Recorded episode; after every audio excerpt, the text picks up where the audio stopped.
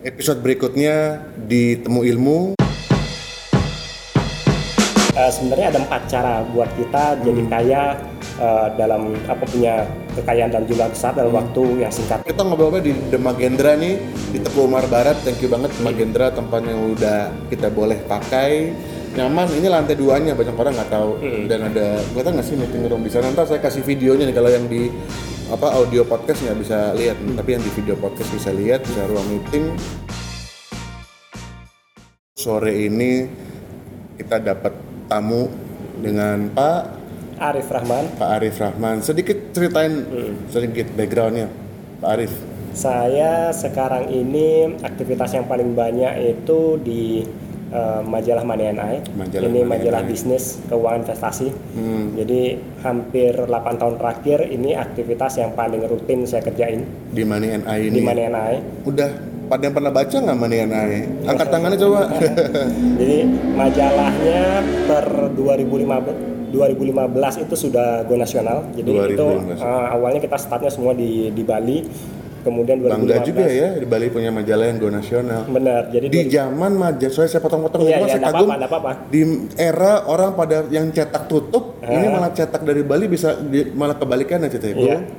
nasional Go nasional. Jadi tahun 2015 itu kita bisa go nasional. Mm-hmm. Eh, majalah I itu bisa didapatkan di hampir semua toko buku Gramedia di kota-kota besar. Kemudian eh, 2019 tahun kemarin kita dapat penghargaan IPMA Award itu Indonesian Print eh, Media Award Media dari Serikat Perusahaan Pers. Itu eh, ketua organisasi ini Kayak- Pak Dahlan Iskan. kayak Grammy-nya gitu lah Benar. ya. Jadi walaupun kita dapatnya kategori di uh, bronze bukan uh, silver atau goldnya tapi udah bagus loh. Benar. Jadi karena kita satu panggung itu dengan teman-teman dari Tempo, dari majalah Sua, wah kita bangga juga. lawannya raksasa ya Raksasa. Ah, dan kita bisa bisa perform lah di situ. Hmm. Artinya majalah lokal uh, kita kelihatan lah gitu ya. Jadi Money and I ini Money and ma- ini menarik karena jujur pertama kali saya pertama kali saya lihat Money and I jujur nih Pak, saya rada-rada apa sih ini kok kayaknya head on banget gitu ya Money and I gitu. Kenapa sih gitu Money and I gitu? Iya, Uh, foundernya ini bankers. Hmm. Oke. Founder dari I ini bankers. Hmm. Uh, beliau yang punya BP Lestari. Oke. Uh, dan majalah ini dinamakan I tujuannya untuk empowering entrepreneur sebenarnya. Hmm. Jadi uh, sebagai bankers dia punya punya bisnis, tapi di satu sisi dia juga punya satu kewajiban untuk ngajakin para pengusaha di Bali ini uh, bisa tumbuh, sama-sama tumbuh. Mulia sekali, jarang-jarang ya. Ah. Biasanya kan kalau orang punya bank nggak peduli ya. Nggak peduli. Yang penting narikan nasabah aja gitu ya. Nah ini ya bagian dari salah satu gerakan sosialnya. Hmm. Dari sekian banyak beberapa program yang uh, dari BP Lestari punya. Hmm. Nah salah satunya adalah Money and I, tapi brand ini memang kemudian dialih kelolakan kepada perusahaan yang saya uh, dirikan, namanya PT Mitra Negeri. Kebetulan kami bermitra juga dengan Pak Alex. Oh, Nah, oke. Jadi satu perusahaan inilah yang mengelola brand Money and I sampai bisa go nasional. Kemudian sekarang ya tahun kemarin itu kita dapat penghargaan, itu. Penghargaan keren kan. Karena kan Itu Money and I nih, ya, langsung aja kita ke Money and I saya tertarik nih. Jadi gimana sih keuangan nih Pak? Saya jujur bodoh amat, bodoh sekali soal keuangan. benar. Saya pinter ngabisin uang. Mungkin yang nonton juga ya Iya, ngabisin iya. uang. Nah gimana sih, terutama anak-anak muda, karena saya nggak ada yang perlu dimalu ya. Saya kerja bisnis sebagai wirausaha, kerja profesional dari umur 18 sampai umur 28 sebelum pindah Bali. Nggak tahu Pak uang ke mana. Padahal pendapatan saya lumayan bagus saat itu. Ya. Nah, mungkin yang muda-muda kan jadi pengen tanya nih, saya sebenarnya mulai kelola keuangan dari mana sih? Mungkin kalau zaman dulu saya bilang apa ada tabanas ya, tabungan apa tuh? Ya, tabungan nasional, Tabungan gitu ya. nasional. ada taska, tabungan berjangka, Tabungan berjangka. Nah, pada dan di satu sisi ada yang bilang, "Duh, kalau nabung bunganya kecil." Hmm. Nah, itu jadi kalau kita baru mulai nih katakan anak muda ya baru kerja pertama, dapat gaji sebaiknya gimana sih pengelolaan keuangannya? Iya, salah satu misi kita di majalah Maniana ya di situ itu juga. Hmm. Jadi karena terutama di Bali, eh, bahkan beberapa waktu yang lalu sempat ada satu media eh, koran harian itu memberitakan bahwa di Bali ini kasus eh, money game atau penipuan Oh, iya. berkedok apa namanya investasi itu rupanya salah satu yang terbanyak adanya di provinsi Bali. Saya pernah kena, Pak. Dulu, tapi dulu di Jakarta. Nah, Heeh. Dan itu prosesnya terjadi berkali-kali, berulang-ulang. Udah ada kejadian ini, entar ada lagi dari bendera yang lain gitu ya. Hmm. Tapi ada juga korbannya gitu. Padahal begitu Nah. kasusnya terjadi, booming, gimana mana orang semua tahu dengan apa namanya proses bagaimana penipuan itu dilakukan. Tapi begitu Hmm. Terulang ada lagi, lagi. terulang lagi. Berarti mereka ini bisa sebenarnya memberikan iming-iming kepada orang yang mencari kan? Eh, kebanyakan orang itu ingin dapat keuntungan dalam jangka waktu yang cepat, Keuntungan sebesar-besarnya Iya. dalam waktu yang yang waktu yang pendek. cepat pendek. Jadi itu mungkin nggak maunya instan. sebenarnya? Eh, sebenarnya ada empat cara buat kita jadi Hmm. kaya eh, dalam apa punya kekayaan dalam jumlah besar dalam Hmm. waktu yang singkat itu ada empat caranya Mas Donald. Ya yang pertama itu kita mesti nikah sama orang kaya. Udah apa pulang aja? Ini eh, Crazy Rich Asian. oh, Crazy Rich Ah, Asian. Kalau mau kaya cepet cari jodoh orang, orang kaya. Ah. Yang kedua hibah atau warisan. Oh, hibah atau Ah. warisan. Ketiga undian. Kalau dulu ada yang namanya SDSB, Oh iya, SDSB. Ah, jadi undian-undian berhadiah itu salah satu cara cepat untuk jadi kaya. Tapi Hmm. tiga tiga cara pertama ini relatif sulit untuk dilakukan. Cara yang keempat relatif gampang tapi ilegal, kriminalitas, Kriminalitas. Ah, mencuri, ah, merampok dan Oh, sebagainya, apa namanya ah, hacking dan sebagainya. Nah, PHP bapak ini. Saya udah berharap ada empat apa, kaget juga bisa gitu ya. Iya. Kita empat empatnya, ya jawabannya sebenarnya nggak mungkin lah ya. ya, benar. Artinya kalau kita mau kaya dengan cepat itu prosesnya itu hampir nggak ada. Tidak ada lagi Hmm. Kecuali yang empat tadi itu. kecuali yang empat tadi. Nah, dan betul tadi pertanyaannya dan anak-anak muda pun Hmm. mereka itu kalau kita lihat hampir di berbagai macam studi itu menunjukkan bahwa masyarakat Indonesia itu gaya hidupnya itu tinggi banget.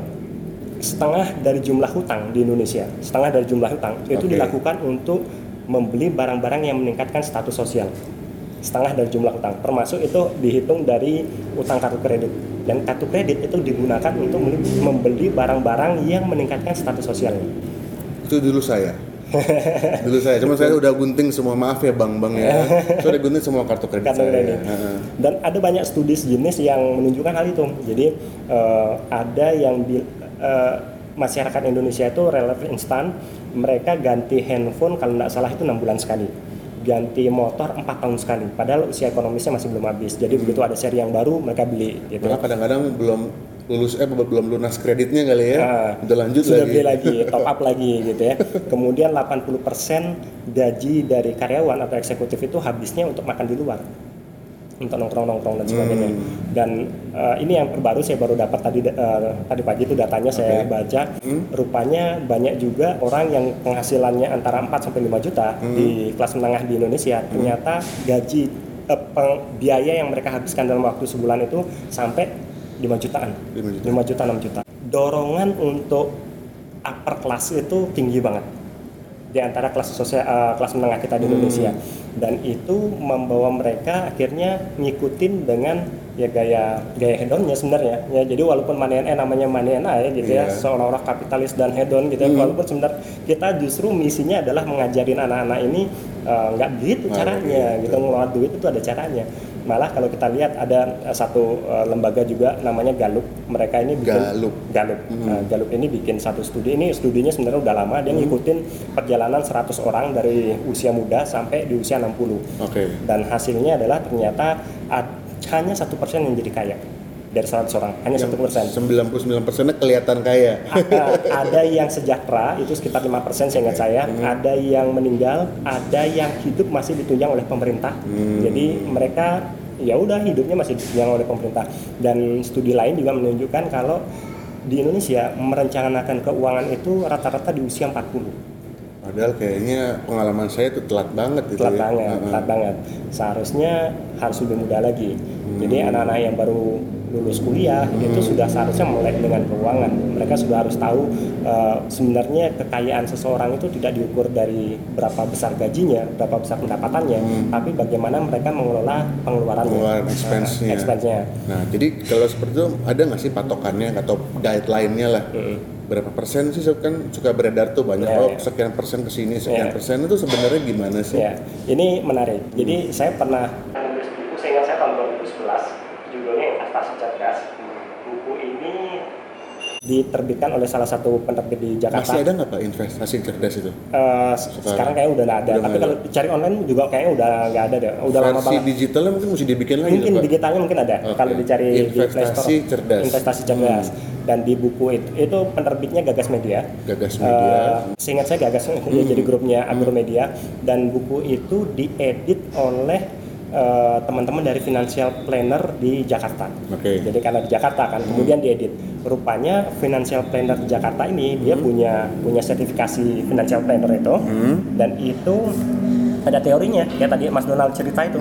Jadi ada sekian persen itu untuk eh, apa namanya eh, ditabung, sekian persen digunakan untuk investasi, sekian persen duit itu digunakan untuk konsumsi dan sebagainya gitu ya.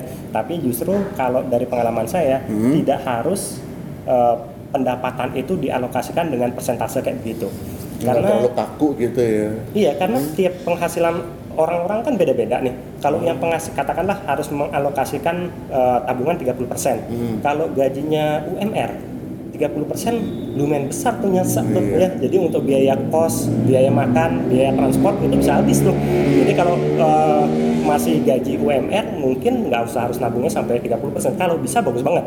Tapi rasa-rasanya sih agak berat ya. Apalagi kalau kita yang di Bali ini kan kita bisa tahu tuh biaya hidupnya berapa gitu ya. Iya. Dan UMR katakanlah di Denpasar 2 juta 700, 2 juta 800. Kos-kosan yang cukup layak berapa 500 sampai 700. Kemudian biaya transport, biaya makan sehari tiga kali gitu ya. Itu kalau dihitungin secara wajar itu Nabungnya na- mau berapa? gitu? Nabungnya 30% itu nggak bisa. Nggak bisa. Tapi ada juga orang yang punya penghasilan bisa sampai 50 juta, 100 juta. Kalau punya penghasilan 100 juta, kemudian ditabung cuma 30%, itu juga nggak Sedikit. fair, sedikit Oh, banget. oke. Ya, karena biaya hidup itu kan sebenarnya Sama-sama aja Iya relatif sama-sama lah. aja. Kalaupun ditingkatin biasanya makan pisang goreng sekarang makannya eh, apa misalnya eh, yang lebih tinggi pisang gitu. goreng pinggir jalan karena pisang goreng bintang 5. Bintang 5 gitu ya. Kan naik-naiknya juga nggak terlalu signifikan, banget Signifikan. sama penghasilan yang eh, jomplang gedenya gitu. Jadi persentase hitungan itu kalau menurut saya sih relatif tidak bisa relevan untuk menunjukkan eh, pengalokasi yang dana kita. bukan Ah. persentase gitu ya. Benar, tapi, Tapi, nah. kita harus punya tabungan itu wajib wajib kita harus punya. Eh, kalau kita bilang sih istilahnya for saving. Jadi nabung yang harus dipaksa. Oh, for saving For harus saving. dipaksa. Dipaksa. Nabung harus dipaksa. Dipaksa. Jadi begitu kita punya penghasilan ini baru pertama kali kerja kan biasanya standarnya UMR tuh Hmm. 2 juta 700. Berapapun yang bisa kita sisihkan, sisihkan. Mau 100 ribu kayak 200 ribu, sisihkan dulu. Jadi kalau dapat gaji jangan langsung mikir mau beli apa ya. Ah, sisihkan dulu. Jadi caranya itu begitu dapat gaji, ini cara yang saya lakukan dulu. Hmm. Saya ambil dulu duitnya. Saya masukkan ke AT, eh, ke bank yang tidak ada ATM-nya. Bang, tidak ada ATM. Tidak ada Oke. ATM-nya. Dan itu saya anggap uangnya hilang. Anggap deh punya gaji tapi jatuh di jalan. Hmm. Udah jangan jangan dia tuh. Hmm. Begitu akhir bulan kadang-kadang kondisi ini terjadi sama saya Mas Donald. Hmm. Jadi saya kekurangan duit. Ah. Waktu di awal karir tuh, eh, saya pernah ngalamin kayak gitu. Iya. Saya kurang duit. Uang ini tidak saya ambil. Saya Tapi- kasih bon ke kantor. Tapi sempat sempat tergoda dong, ah, ada duit nih. Enggak, enggak. Oh, jangan enggak, jangan enggak, enggak boleh. Enggak boleh. Ah, Enggak boleh. Enggak boleh. tuh. Nggak boleh, itu biarin tuh. Anggap aja uangnya udah hilang. Udah nggak ada, Nah, ya. nah, begitu jumlahnya lumayan gede, Hmm. lumayan banyak, kita convert. Kita belikan emas minimal. Kalau saya sih yang saya Oke. lakukan begitu. Belinya satu gram aja. Dulu waktu zaman saya sih masih 200 ribu per gramnya. Kalau sekarang kan sekitar 700. Tapi metodenya sama. Kalau bisa nabung katakanlah 200 ribu atau 300 ribu sebulan, begitu dua bulan tiga bulan kan dapat satu gram. Dibelikan emas. Jadi kalau nabung udah cukup dikonversikan Dikonversi. ke satu apa sih istilahnya dari uang ke emas gitu. ke emas nah, dibelikan emas saja saya punya emas kecil-kecil gitu ya itu kita- tabungin tuh karena yang ada satu gram satu gram kan. Nggak apa-apa tabungin aja di emas atau sekarang pilihannya sudah semakin banyak karena harga sekarang ini ada tabungan di saham. Itu juga menarik. Kalau dulu orang agak berat karena sekali beli itu kan harus satu lot. Satu satu, lot. lot. itu 500 lembar. Unit, nah, 500 lembar. dan Hmm. ini modalnya gede. Benar. tapi itu dulu. Hmm. sekarang satu lot itu cuma 100 100 lembar Hmm. dan harga saham pun itu kan variatif ya. Iya. Kalau kita cari yang saham-saham yang L- LQ45 itu yang LQ45 yang di listing cukup bagus gitu ya Hmm. performanya, itu ada kok saham-saham yang harganya per lembarnya di bawah 1000 rupiah. Pakai saham-saham itu aja. Hmm. Ya dibelikan saham itu juga bisa. Jadi punya duit berapa 200 300 ribu dibelikan saham. Daftar kita buka rekeningnya ke perusahaan sekuritas. Hmm. Uh, itu prosesnya gampang banget kok. Kita bisa online pakai handphone juga kita bisa Handphone. beli. uh, jadi kita beli dalam bentuk saham, simpen disimpan dalam bentuk saham. Nah, kuncinya di sini adalah kita tidak boleh berspekulasi. Jadi yang membedakan investasi sama spekulasi, spekulasi itu beli sekarang, begitu dilihat harganya naik, terus Iya. dijual lagi besoknya, itu spekulasi. Itu saya dulu pak. Nah, Nah. itu yang nggak boleh. Karena jujur kalau seperti itu dilakukan dari pengalaman pelajaran saya, kita jadi judi sebenarnya pak. Hmm. Betul. Iya, kita jadi kecanduan. kan? Benar. Oh untung gede, untung gede. Nah. Tapi sekali sekali dapat jedret, wah, Eh. ruginya parah. Eh, biasanya kalau benar-benar ahli banget Hmm. itu bisa menjadikan ini sebagai salah satu profesi. Jadi memang kerjanya tiap hari trading aja, tapi oh, itu broker itu ya bukan? eh, kalau broker lain lagi. Dia kalau broker dia maklarnya. Hmm. Oh, maklar. Nah, dia mempertemukan antara penjual sama pembeli. Eh, penjualnya kan ada di bursa saham. Hmm, Betul. Nah, kalau yang ini eh, kita bisa sendiri Hmm. eh, transaksi jual beli saham, tapi eh, harus full time. Pengalaman saya sih orangnya harus full time. Kalau dia nggak full time, dia bukan itu pekerjaan sampingan gitu ya. Iya. Eh, jarang jarang ada hasil yang eh, returnnya nggak terlalu bagus-bagus banget gitu Keren, ya. keren. Ini jadi udah kebayang nih ya bahwa Hmm. pertama dimulai dari yang namanya menabung dengan memaksa, mendisiplinkan Iya. diri sendiri. Thank you banget. Kita nggak ngomong ngobrol lama-lama nih ya, Hmm. teman-teman, karena nanti kalau mau belajar lebih dalam mengenai tadi ada investasi saham, mau emas, Emas, hmm. itu mungkin kita bikin workshopnya kali ya. Boleh, Karena kan nggak mungkin belajar dua menit bisa kan? Benar, benar. gitu. Tapi kalau saya boleh sharing tadi yang mengenai antara apa menabung dengan memaksa itu benar banget sih. Karena saya nggak pernah lakukan itu dan yang ada saya adalah itu mencari keuntungan dalam waktu yang cepat, Cepat, besar dan dihubungkan selalu sama lifestyle. Jadi dulu saya nyari pekerjaan nih zaman yang muda udah tahun-tahun saya lulus SMA nyari kerjaan yang keren. Eh, yang keren teman saya satu usaha dia usaha keluarganya bikin kaleng kerupuk. Eh, Oke.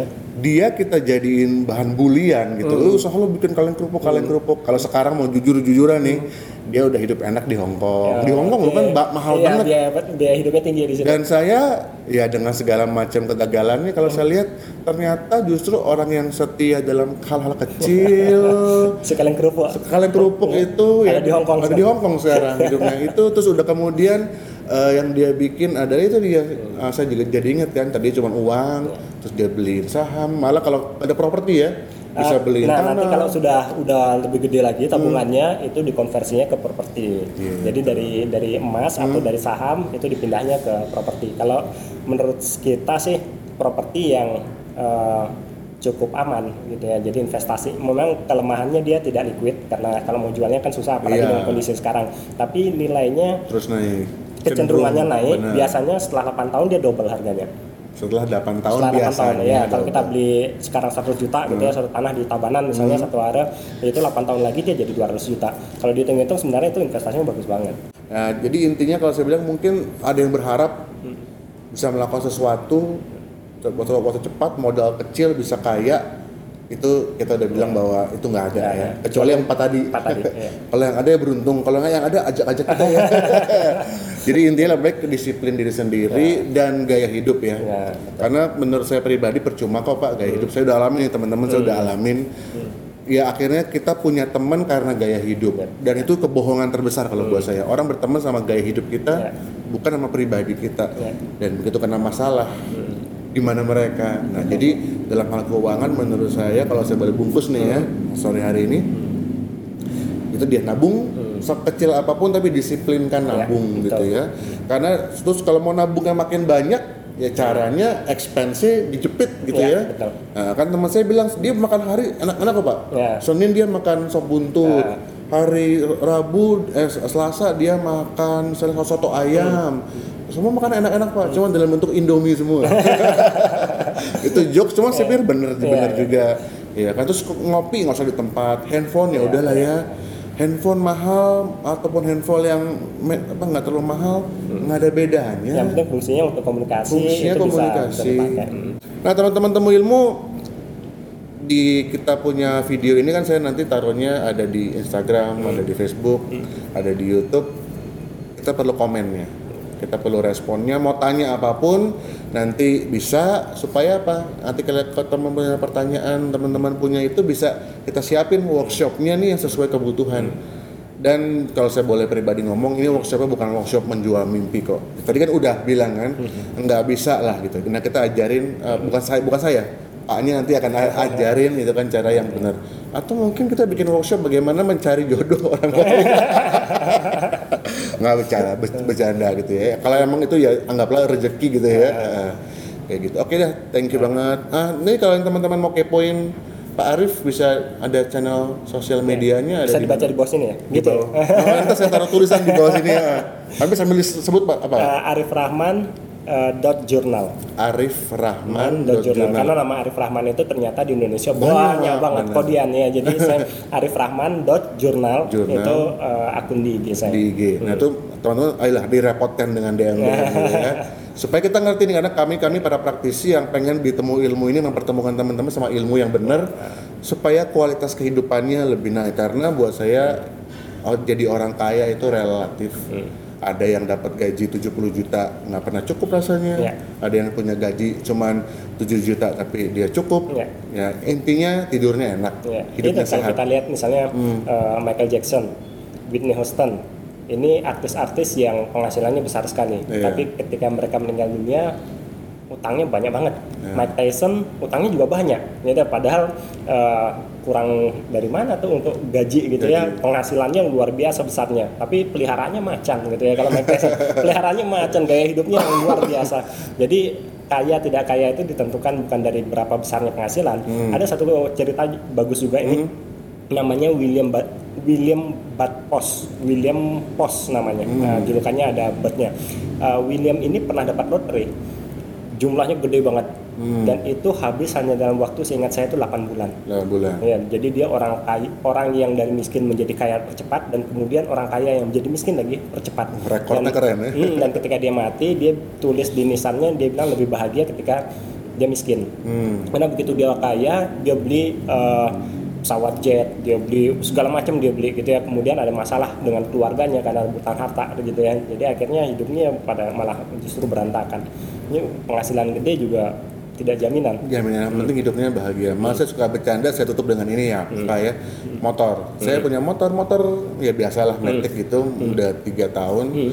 Suka ada yang ledek, nggak ganti motor gitu. Saya bilang biarin, gini-gini motor saya lunas kok, gitu kan. Benar. Dari situ baru kredit deg-degan. saya lunas enak pakainya, nggak pusing. Ya, thank you banget, Mbak. Sampai Oke. ketemu, ketemu lagi, teman-teman temu ilmu, thank you banget.